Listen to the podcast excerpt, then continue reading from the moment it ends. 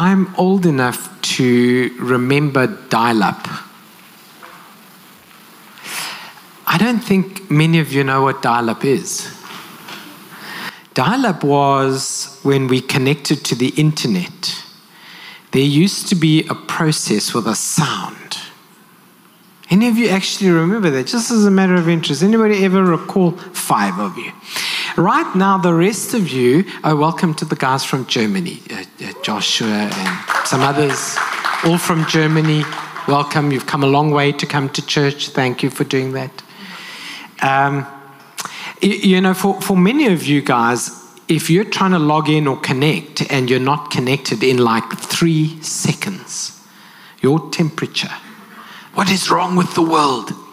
We used to hit the dial up and then go make yourself a cup of coffee and come back, and hopefully it would connect by the time, by the time you, you were done. Um, and recently, uh, so I have this habit of using the same password for all my logins. It's a bad idea. Because if they ever, you know, if anyone ever finds it, they can get into your cloud, your bank, your passport control. I can get everything. So I decided that, that I should change a few things because that's what security is. You should change a few things. And I got to one and I couldn't remember what I changed it to. And then you've got to go through this awkward thing of prove who you are, send an email, we'll send you an email, change it, change it to the one we recommend. And when you've done all of that, you get like a, this is a weak pass, uh, password. You have to change it. I bring those kinds of examples up to practically illustrate uh, my conversation with you tonight. And that is, I want to talk to you about accessing abundance. Accessing abundance. It is a remarkably strange thing to me that sometimes people who have a lot feel like it's never enough, and then some people with very little can make it feel like all they need. Not so long ago, a friend made homemade pasta. Now, homemade pasta is a job, let me tell you. It's not easy. It is cheaper and quicker to just go to the shop and buy pasta. If you've never made pasta, it's a, it's a long, if you're Italian, I apologize, but it is a long, it is a long, long process.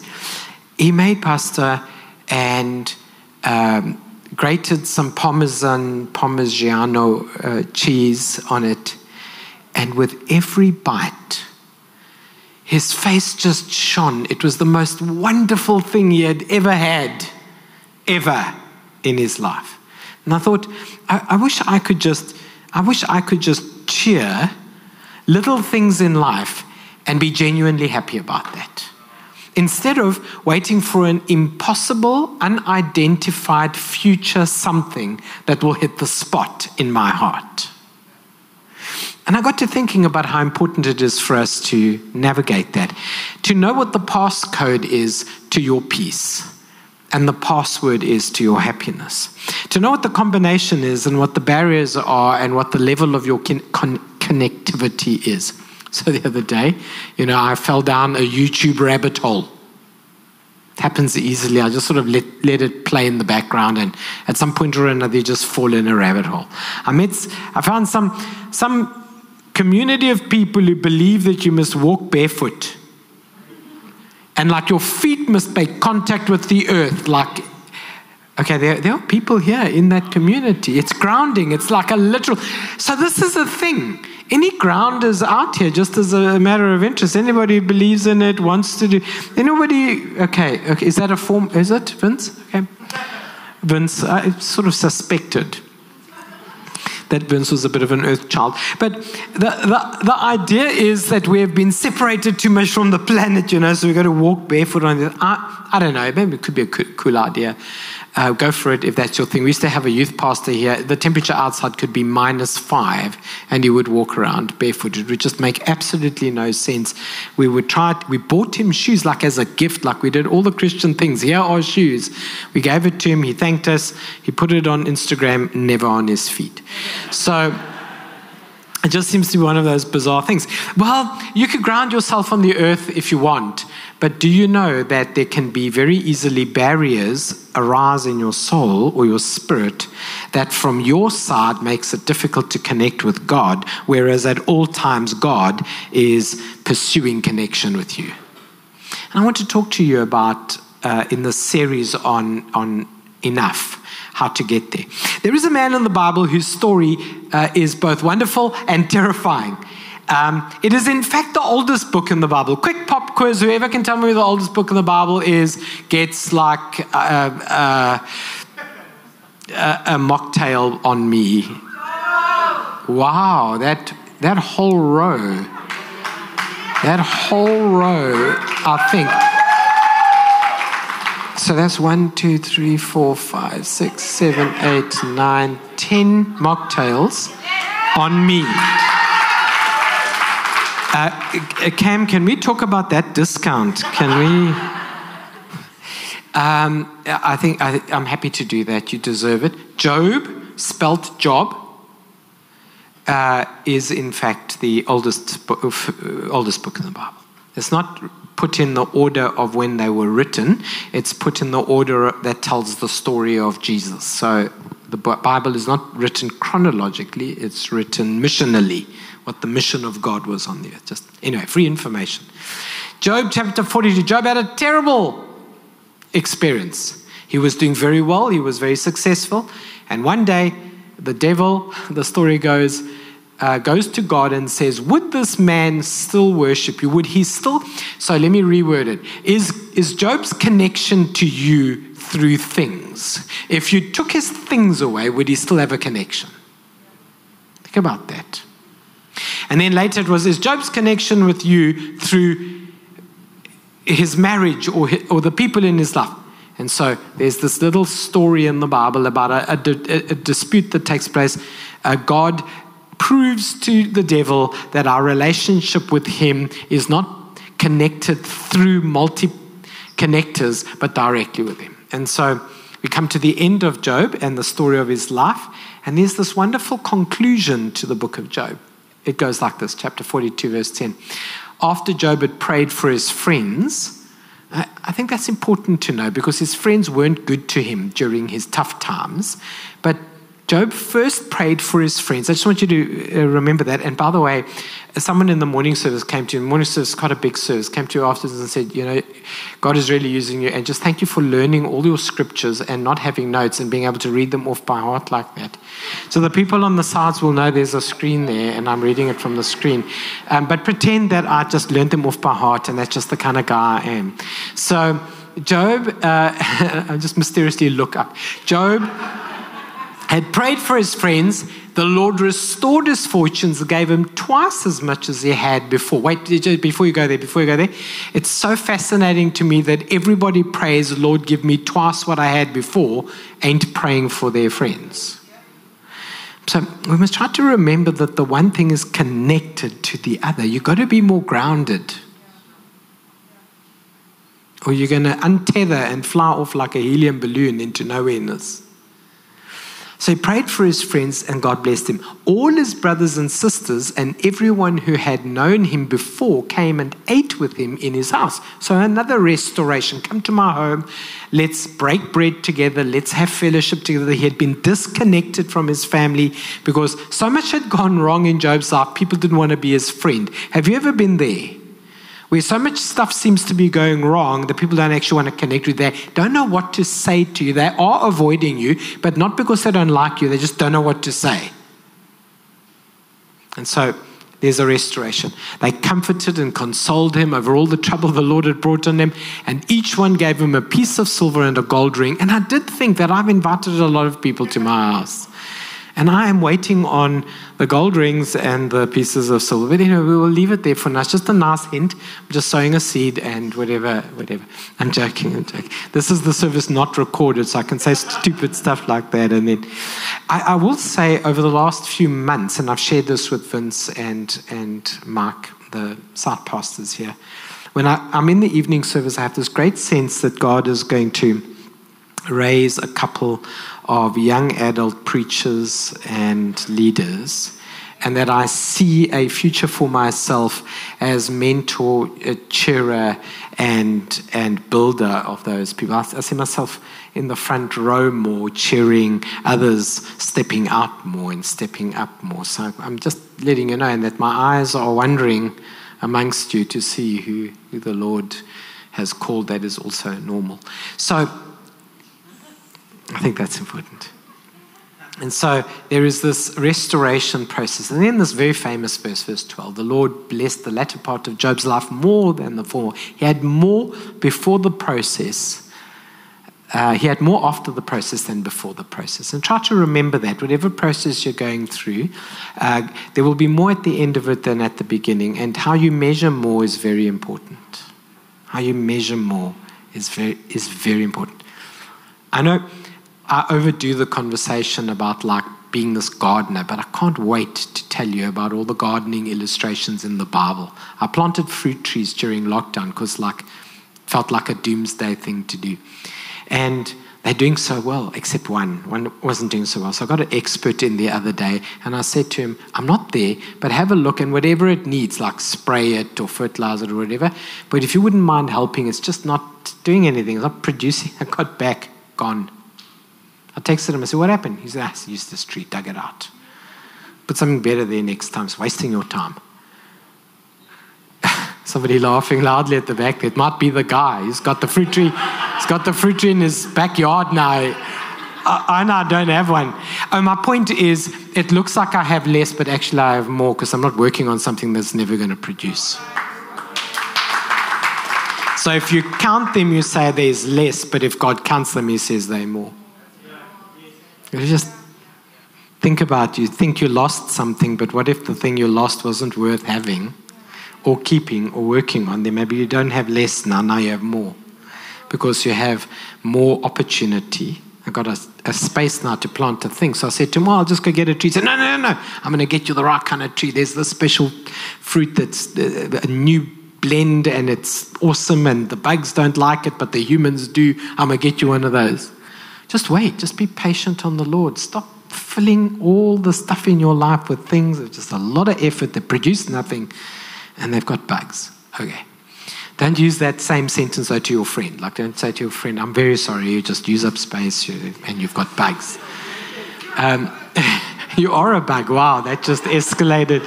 That escalated suddenly, uh, more than the former.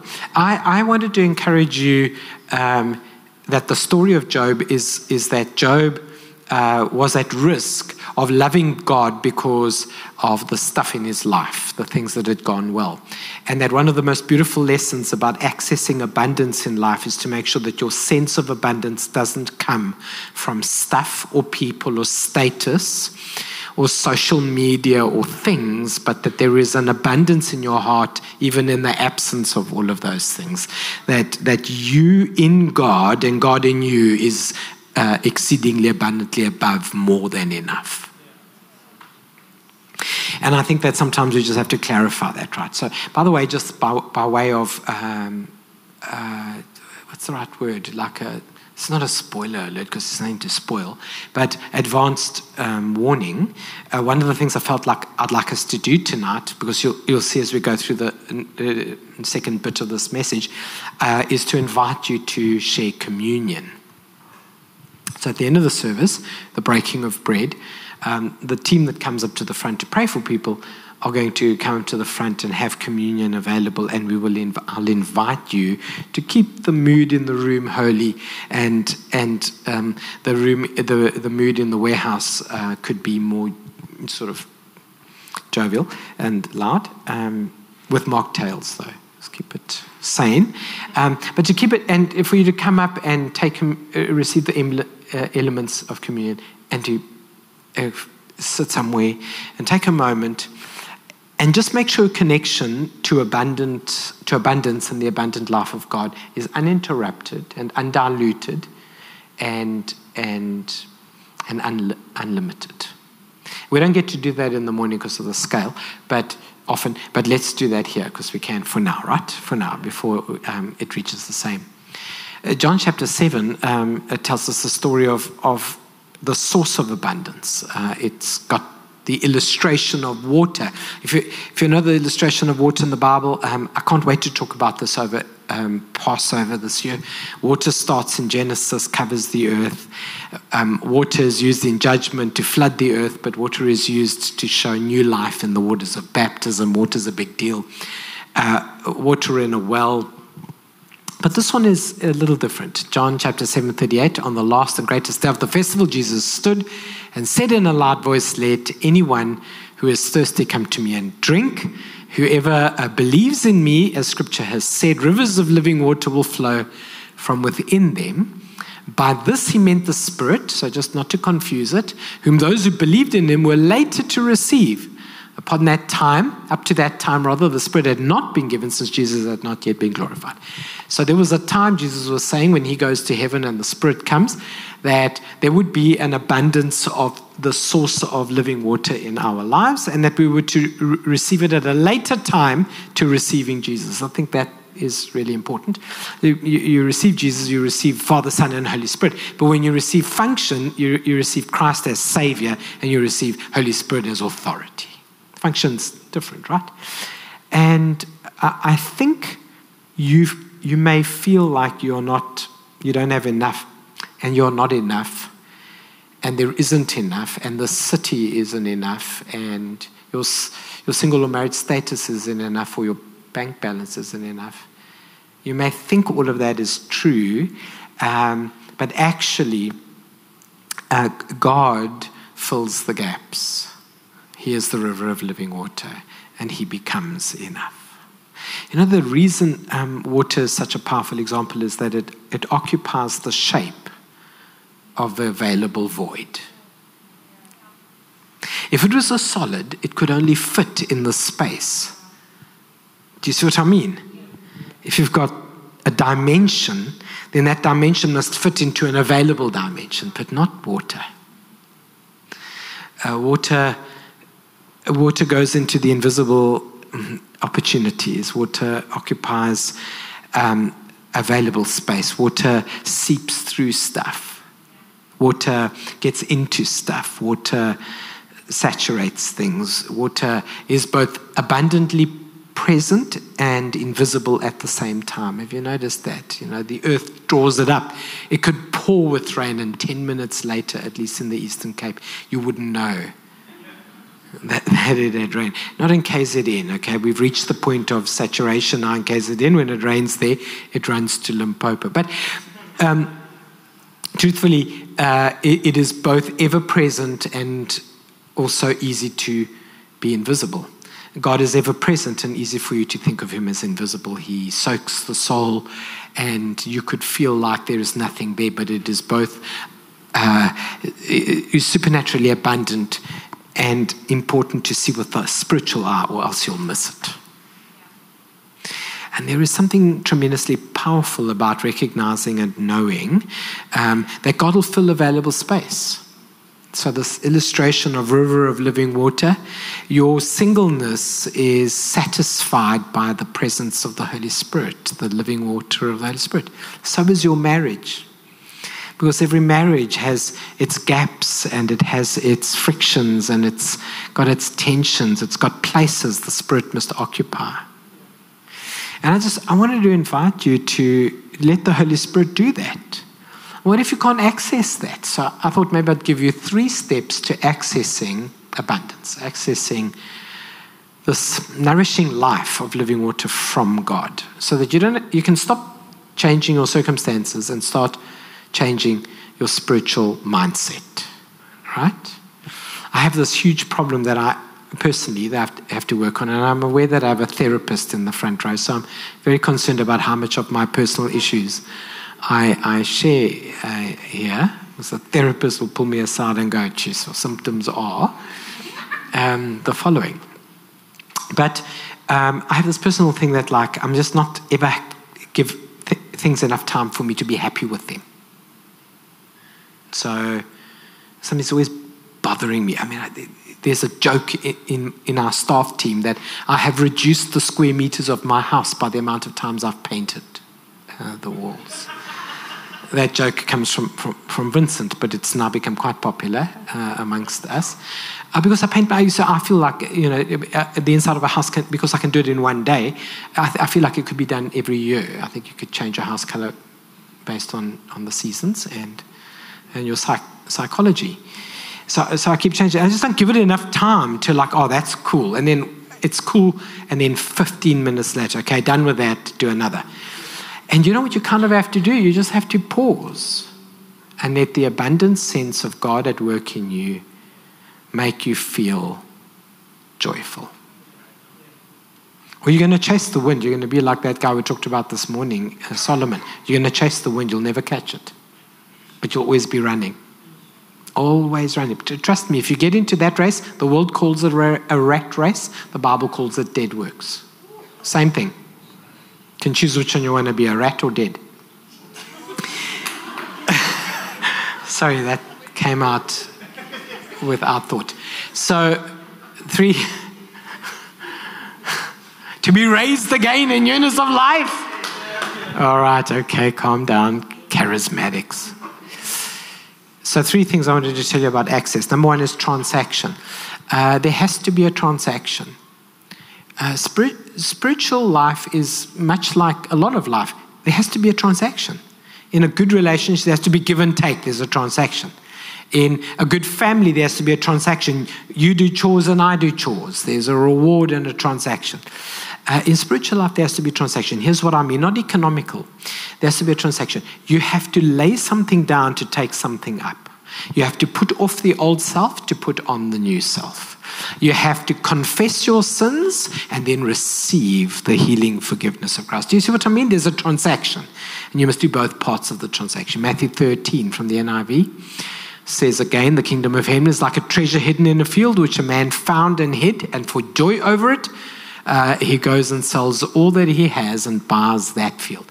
That scripture is essentially saying when you see the treasures of God, you realize other things don't have the same value. I'm willing to abandon those to have that. There's a transaction.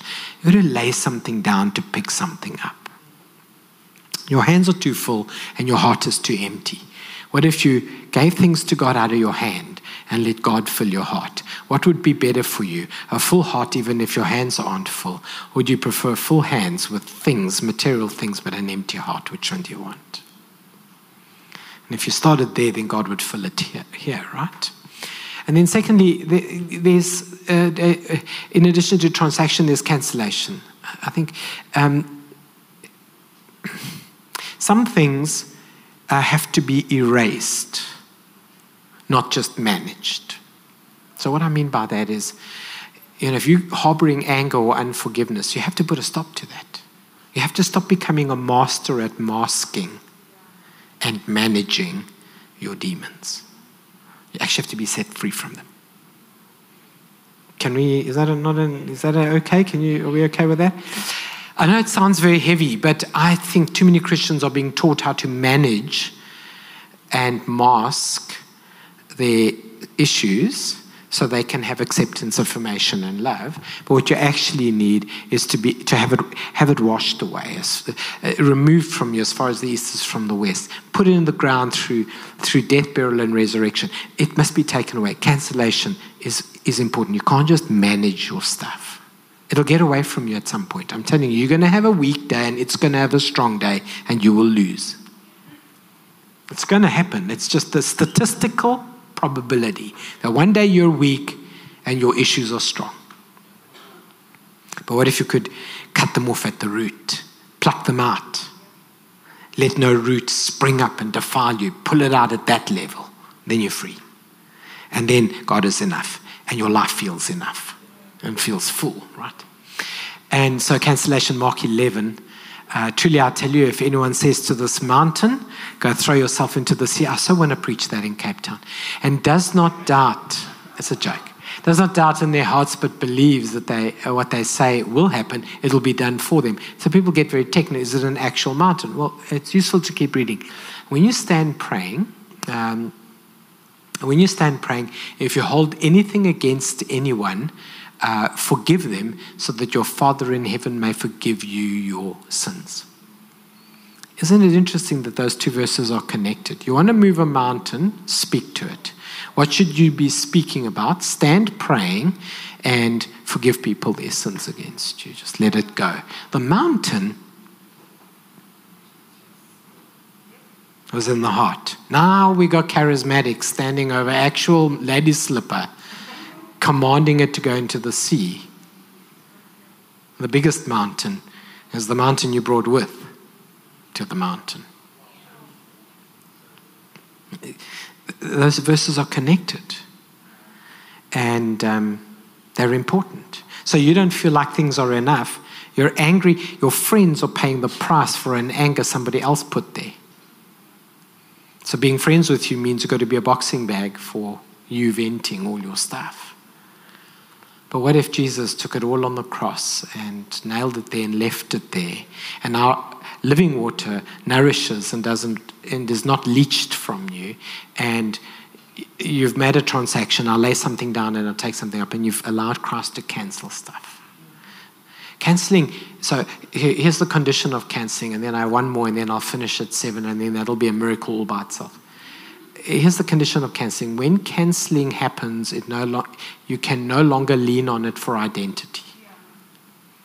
That's quite hard, actually, because the abused person always wants to tell the story of the abuse, and the and the done in person always wants to tell the story of their victimization. And I don't want to belittle abuse or victimization. They have must be talked about in the appropriate place, and consequence must happen. But you can't say, This is my definition and identity. You have to say, I once was there. Christ cancelled that definition, renamed me. That's why Abram became Abraham and Jacob became Israel and Peter, Simon became Peter. He renamed them because the thing on which you lean as a defining identity has to be substituted for a better defining identity. And in that instance, your life feels full and enoughness happens. That's been the conversation of the soul says. Finally, ooh, I'm over it, over time. You've got to make a connection. I made that whole story about dial-up because uh, I think sometimes we simply accept bad connection. Just accept it. We've worked, we've done a workaround. You know, like I've got friends who, at their house, their Wi-Fi only works if they're like on the balcony leaning to one side, you know, and toe touching plant. And they're like happy with that. That's how they're texting. And like you're all twisted to make a connection. And Maybe you've decided that's okay. Your unrighteous relationship is leaning you over to the side because they're not into Jesus, but now you've got to walk like this. And then you've got to stand on the balcony because the way you've set stuff up in your personal life is unrighteous. You've got like addictions and stuff going on and you're a bit embarrassed, so you're leaning. You've got to get over and you've got to kind of put one toe touching Father's house. Ah, I got a connection. It's very unstable. The connection, not you. Well, I don't know. You looked at me as if to say, Why am I calling you unstable? And I don't know, maybe that's true. Jesus will fix you in the communion time. So make a connection. I'm going to conclude with John chapter 15. If you do not remain in me, you're like a branch that is thrown away and withers. Such branches are picked up and thrown into the fire and burnt. If you remain in me and my words remain in you, ask whatever you wish and it'll be done for you. This is to my Father's glory that you may be much fruit, showing yourselves to be my disciples. How many times have I heard Christians quote, You may ask whatever you want, without any consideration to the idea of remaining in Him? And his word remaining in you. The transaction there is if my words remain in you and you remain in me, ask anything you want. Do you know why? Because if God's word, words are in me, I'll bet I wouldn't pray a stupid prayer. Because it wouldn't occupy, like, I wouldn't go, Lord, I'd like a 25 million rand house. Like, Lord, I'm just believing for it. Your own words of, uh, God's words, rather, in your heart of valuing things that are eternal and not things that are temporary will clash. Like you'll feel embarrassed within your own self because those two words can't occupy the same territory. So Jesus said, Stay in me, my words stay in you. And then, there, in that transaction, you've made a connection, ask anything you want. I, I think we overcomplicate this. And it just isn't making sense. Do you know how many times I've prayed prayers and I've known very well while praying that prayer, it's not going to get an answer because I prayed it outside of being in God. I have definitely done that. I'll confess. People who've irritated me and frustrated me and come up against me, I've prayed prayers. Jesus, move them out the country. I'm believing you, Lord. They go get a promotion to the Antarctic. Lord, thank you. They got Greenland all written all over them. I'm not in God when I'm praying that prayer. I'm asking whatever I want, but I'm not abiding. Do you know what I'm abiding in? My emotions. I'm uh, to abide. I'm grafted into my anger, and I'm talking from there. Jesus said, cancel that, switch transaction, abide in me, ask anything you want now we're in a good place. So I don't know what you're looking for, but I don't think it's where you think it is. I think it's in someone and not in something. And you need to figure out how to access abundance. Could I invite you to, invite you to stand with me, please? Thank you. Thank you. So here's what we're going to do. It's only five minutes after seven, and um,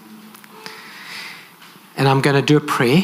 Um, we're also just a, a, few things. We'll put up a prayer on the screen. We'll do it every service where you can invite Jesus into your life. If you've never done that, you're always welcome to pray it. And you're welcome to come tell us. And if you don't have a Bible, we'll give you one for free.